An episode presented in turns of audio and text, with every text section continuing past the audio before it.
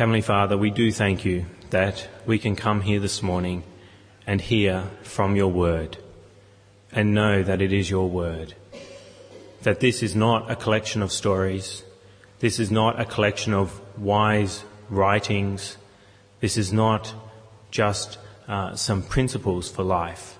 And we know that it is those things, that it is stories, it is wise, it does give us principles, but Lord, it is not just those things. It is your word. Lord, we pray that we may treat it as such this morning, that we may not think that Isaiah is just giving us some good advice that we could leave or take. Lord, may we hear your voice through Isaiah this morning. May we be humbled by what he says to us. May we recognize our sinfulness and turn towards Jesus Christ all the more in repentance and faith. And we pray this in his name. Amen. Well, in life, there are different degrees of things, aren't there? We can start off with something small, and then we get larger and larger and larger. There's different measurements for things. And I notice this particularly when I go to fast food outlets. When I go to McDonald's or Hungry Jack's, there, of course, are meals that you can get up on the board, but then there's not just meals. There's small, medium, and large meals. So the fries, of course, will be much larger, and the drinks will be larger if you go up the grading.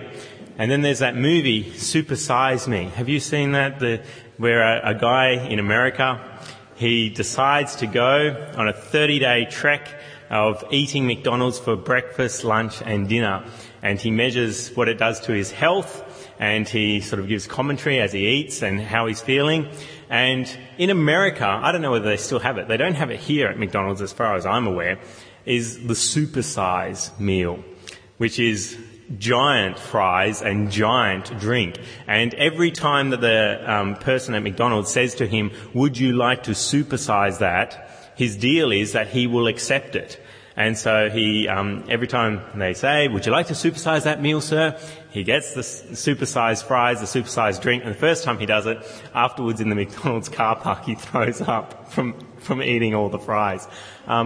Very interesting movie. I've contemplated whether it might be helpful for me, well, not helpful, whether I would enjoy doing that for 30 days, breakfast, lunch and dinner. That could be interesting, at least for a week. That would be a good exercise, I think. But we can supersize lots of things, can't we? And if we do eat supersized meals all the time, well, of course, we soon will be supersized ourselves. And there are different gradings of things all the time. What about when it comes to sin? Is there different levels of sin? Is there small sin, medium sin, large sin? I think there is grading of sin. And I think Isaiah knows there's grading of sin. And when he looks at the people in Jerusalem and Judah, the Jews there, he knows that they are sinners. And he has a word from God that they are sinners. But how bad is their sin? Does he say that they are supersized sinners? I think yes. He doesn't use the word supersized, but he does tell us that these are terrible sinners that are in Judah and Jerusalem. And he gives us quite a few clues in verses 8 and 9 of Isaiah chapter 3. And starting back in Isaiah, last week we looked at Isaiah chapter 3, verses 1 through to 7 and 8. This week we're going to concentrate on verses 8 to 11. So if you've got a black church pew Bible, I encourage you to have that open at page 678 for Isaiah chapter 3, and we'll be looking from verse 8 through to 11. And firstly, we're going to look at the Jews' supersized sin. That's my first main point this morning. The Jews' sin is supersized. Now, how do we know that it's supersized sin? Well, firstly, we see that they're sinning in word and deed. What does it say in verse 8? Jerusalem staggers, Judah is falling, their words and deeds are against the Lord. We can sin in many different ways, and one way we can sin, of course, is with our words. We can say to someone, I hate you, and then we can leave it at that. But these guys are not just leaving it at words, they're also sinning in deed. And it shows how supersized their sin is. They're not just stopping at, I hate you, they're also lopping the person's head off. I hate you, I wish you were dead, and then they actually go ahead and do it. They're supersized sinners because they're sinning in both word and deed. How else do we know that they're supersized in their sinning? Well, they're supersized sinners because they do it in God's presence. What does it say, verse 8? Jerusalem staggers, Judah is falling, their words and deeds are against the Lord, defying his glorious presence. They're doing it in his eyes, is another translation. They're sinning while they know God is watching them. They're sinning defiantly against him. And that is supersized sin. Even my son Joshua, 18 months old, he knows to hide his sin and not do it in my presence. He already knows that, like the laundry cupboards, he's not allowed in them. So what does he do? He goes into the laundry and then shuts the door. And then you know there's a problem. If he leaves the door open, there's not a problem. He probably will stay obedient. But if he goes in and shuts the door and then is very quiet, you know something's up. He knows to not defy me in my presence. Do the Jews know not to defy God in his presence? No, it says that they're doing the opposite. They're defying him in his glorious presence. They know he is there. They know he is watching what they're doing. And what do? They sin. They couldn't care less that he is watching them. And they are the ones that do know he's there. See, other nations, they haven't been told by God that he is there. They haven't had God reveal himself to them. They haven't had God give them the law like the Jews did. And so they are supersized sinners because they know that God is there and that God is watching. And they sin regardless. They sin in his glorious presence. They're supersized sinners. How else are they supersized sinners? Well, because they show it on their faces. Verse 9, the look on their faces testifies against them. How does the look on your face testify against you? Well, this is generally when it comes to lying, isn't it? If you lie to someone, they can sometimes tell that you're sinning in lying. Because they look at the way you're smiling, or they look at the way you're very stern when you say it, or they look at the volume of your voice as you come across and tell them something. They can tell by your face that you're lying. How does that show that they're supersized sinners? Well, when the look on your face gives you away, it generally indicates something of the level of sin. So it's very easy to lie about eating something that you shouldn't have. Did you take a cookie? Oh, no. And it might seem, oh, yes, okay, genuine, no, there. But it's a case of, did you kill your brother? It's much harder to lie about someone that you murdered. And you see this in the movies where someone murders someone and it's real struggle for them to come clean and to not give it away. And the cops get them into the room and they go, yeah, this person's lying. When it's a serious sin, your face will give you away. And that's what's happening in Judah and Jerusalem with the Jews. They're supersized sinners because their faces are just giving them away. They are showing that they're doing evil things because it's just written all over their faces. How else do we know that they're supersized sinners? Well, they parade their sin like Sodom. Verse 9, the look on their faces testifies against them. They parade their sin like Sodom. What's Sodom? Sodom is that place in Genesis that was so evil that burning sulfur came down from heaven and destroyed it. And the people of Sodom were known what for? Well, primarily for sexual perversions, homosexual acts, and they were proud of what they were doing. The word parade there could also be declare. And so they're happy to tell people what they're doing. And that shows supersized sin. They're terrible sinners because they're just happy for everybody to know that they're sinning. Usually there's that instinct, like my son Joshua, to hide the sin. But here they parade it, like Sodom. And so they're doing the sins of Sodom as well. The sexual sins that Sodom was notorious for are going on here in Jerusalem and Judah. And then one last way that we know that they're supersized sinners is that they do not hide it. Verse 9, the look on their faces testifies against them. They parade their sin like Sodom. They do not hide it. Now, some of these ideas are very similar. So sinning in his glorious presence shows that they're not hiding it. Parading their sin shows they're not hiding it. But here it says it again, just very explicitly for us. They do not hide their sin. They do not hide their sin from God, and they don't even hide it from each other. They're happy for others to see them sinning. They parade their sin, they declare their sin, they just don't hide it at all. And that shows they're terrible sinners, because they couldn't care less what other people think of them. They are not ashamed of their sin at all. And that shows that they're just terrible, supersized sinners. So that's the Jews here in this particular part of Jewish history. What about today? Are people still supersized in their sin? The answer is yes. And that's my second main point this morning. People's sin is still supersized. People still sin in word and deed. It's not like everybody today only sins in word. People still do horrible acts of sin against other people. People still sin in God's glorious presence. Many, many people around the world know that God is there. They know that God is still there watching over them, what they do. And what do? They sin in spite of God watching. Who are those people that know that God is there? Christians. We've been told that God is there.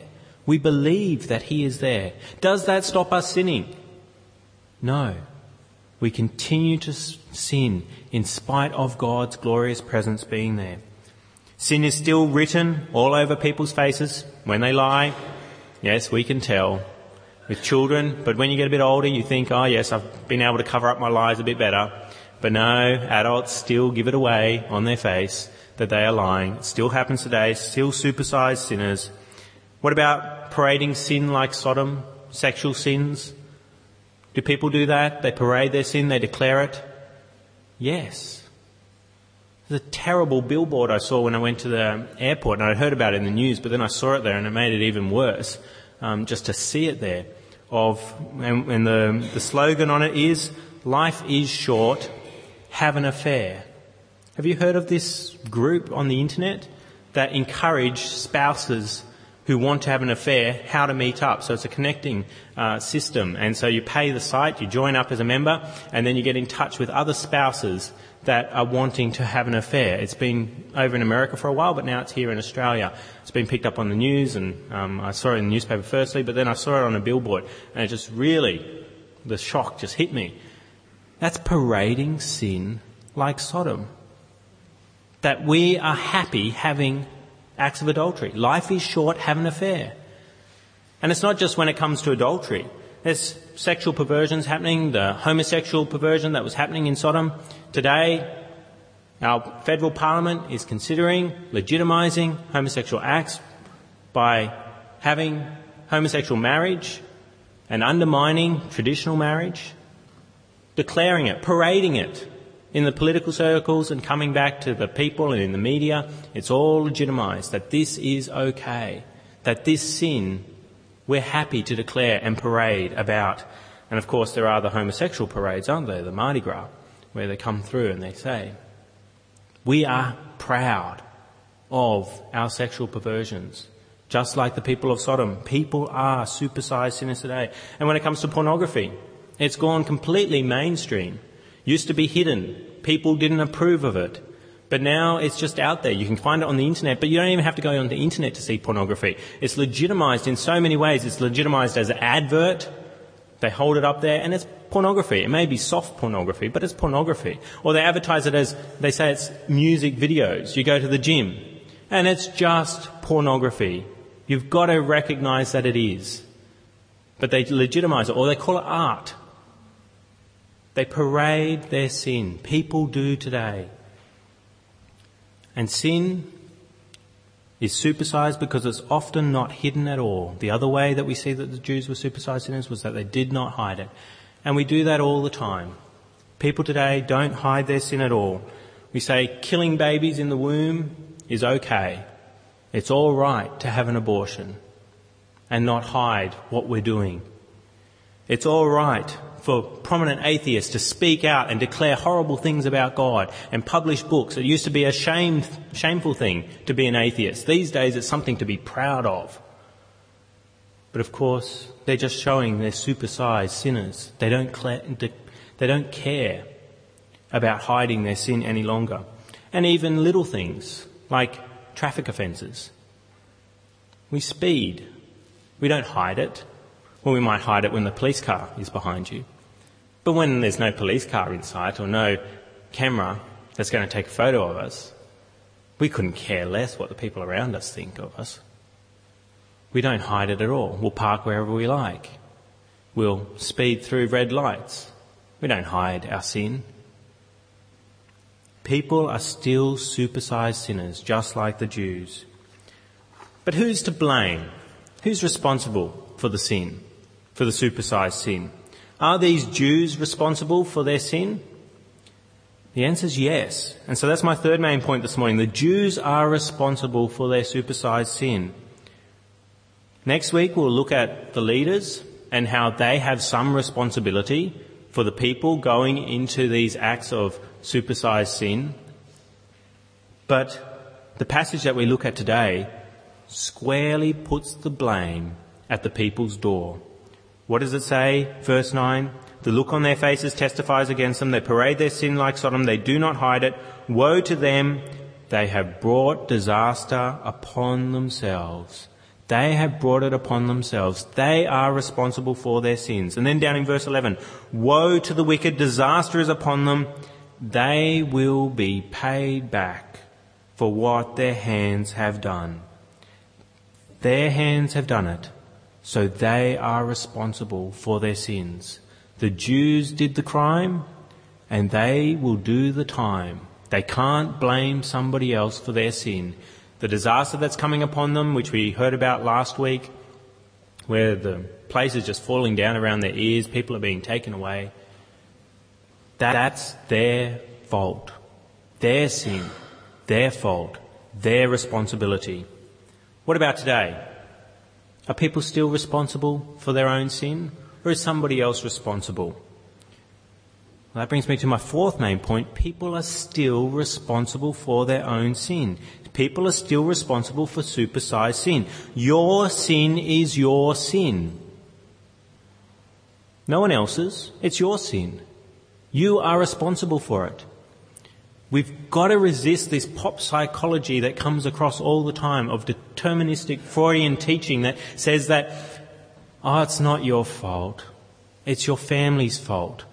It was your bad upbringing. Your father or your mother is to blame for your sin. Or it was your sister or your brother that was responsible for you sinning. Or it's your spouse. You've got a terrible husband or a terrible wife and they've pressured you into lashing out or divorcing. It's not your fault, it's somebody else. Or even your children. You know, they're always screaming, always making a muck in the house. So you lost your temper, but it's the children's fault that did it. It's not your fault. Or it's your teacher's fault. At school, you know, you had a bad teacher or there were bullies at school. And so that's why you are the way you are today, that you've ended up committing all these crimes. Well, the really good one to blame is the government. It's the government's fault that I am what I am, that I've been led to do this sin. Or it's my friends. She was a good friend for a while there, but then she went and did this, and so I had to do that in response. It's their fault. Or we just blame our economic status. I don't have any money, so I was forced to cheat on my taxes. I have to drive to work a long distance because I can't afford to live any closer, and so I have to speed to get to work, or I have to do this traffic violation, turn right where I'm not supposed to, because You know, it's the dodgy road rules that are around. You know, why can't I turn right there? It's just stupid. I have to run the red light there because there's just not enough time to get through. It's someone else's fault. Or we just think it's our class status that, you know, well, I'm not as, if I was a celebrity and had lots of money, well, then I wouldn't sin. But because I'm where I am, I do have to sin in certain ways. It's somebody else's fault for my sin. But that's not true. You've got to resist that thinking that comes across. You are responsible for your sin. You do the crime. You do the time for your sin. And there is time for your sin. There is punishment. Punishment came to these Israelites, and punishment is coming to those who sin against God. He may delay, but ultimately you will be punished for what you've done. There is time, significant amount of time, an eternity of time for the crime that you do, an eternity of suffering in hell. You are responsible for your sin. But is there any hope? Well, there was in Isaiah's day. Did you see the hope that was given there in verse 10? There's all this stuff about supersized sin, but then in verse 10 there is a word of blessing for some. It says in verse 10, "Tell the righteous, it will be well with them, for they will enjoy the fruit of their deeds." So that's my fifth main point this morning. It is well for the righteous. Here among the Jews there are righteous people, and they are being told by Isaiah. God's telling Isaiah, go to them and tell them it will be well with you. It will be okay. Everything will work out. You will enjoy the fruit of your deeds. And so there is hope here amongst the supersized sinners that there are people who it will be well for. The righteous will be okay. But what about today? Is it still well for the righteous? Is this word here in Isaiah, tell the righteous it will be well with them, still applicable today? Well, yes, the promise does stand. We see in the New Testament again and again it says the righteous will be okay. And so it's a good thing. There is hope. But how do you get to be righteous? It's only the righteous that it's well for. How do you get to be righteous? Is it by doing the right thing? By doing good things? Well, no. Our wrong things contaminate us and spoil all the good things that we're supposed to do. We're all supersized sinners. We're not righteous, if we're honest. You do the wrong thing again and again. You defy God's glorious presence. You sin in word and deed. You don't hide your sin. You're supersized sinners. So you aren't the righteous. So it's not well for you, is it? There is no one righteous, not even one. Isn't that what Romans tells us? No one is okay then. Is that right? There is a way to be righteous, and that is through Jesus Christ. We are supersized sinners, but if you believe in Jesus Christ,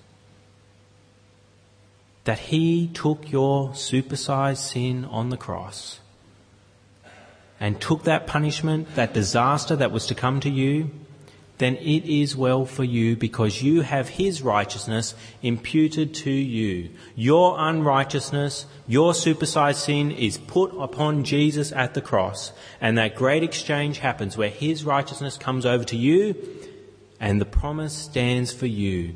It is well for you. You will enjoy the fruit of Jesus' deeds. How do you get that? You repent of your sins and believe in Jesus Christ. You say to God, I am sorry for being a supersized sinner. May Jesus' death be for me, and you trust that it is so. And then you produce righteousness with the power of Christ. We as Christians can actually do the right thing. It is wonderful to know that. We still sin, but with God's grace, we're actually able to do good things, and we are rewarded for that. We have Christ's righteousness, which gains us access to heaven, but then through our own right deeds, God will reward us and we will enjoy the fruit of our righteousness. When we get to heaven, rewards will be given for what you've done, how you use your life. It is well for the righteous. So what about you? Have you recognized that your sin is supersized? That you have committed these sins that they are accused of here, in word and deed, defying his glorious presence? Have you sinned in God's eyes and known that he is there, and you went ahead and sinned anyway? Have you recognized that your face testifies against you, against your sin all the time? Do you recognize that you parade your sin like Sodom, that you have sexual sins going on? All of us do, in our heads. And sometimes we're honest about them and actually act out on them and parade them in certain ways. Do you recognise that you often do not even hide your sin? Anyone who has a car licence must recognise this, that they often do not hide their sin from the other cars around on the road. Do you recognise you're a supersized sinner? And do you accept responsibility for your sin, or do you blame other people? It's very easy to blame other people. It's been happening since the first sin. What did Adam do when he was accused of sin? He said, it's the woman you put here with me. Two people are to blame. The woman and you, God, for bringing the woman here. He doesn't accept responsibility, and we still do that today. Do you accept responsibility for your sin, or do you blame other people? I hope that you repent of your sins and have believed in Jesus Christ's righteousness for you and have claimed this promise for yourself. If you haven't, do it right now. Believe in Jesus and his righteousness so that it is well with you today and will be well with you for an eternity to come. Let's speak with our God now.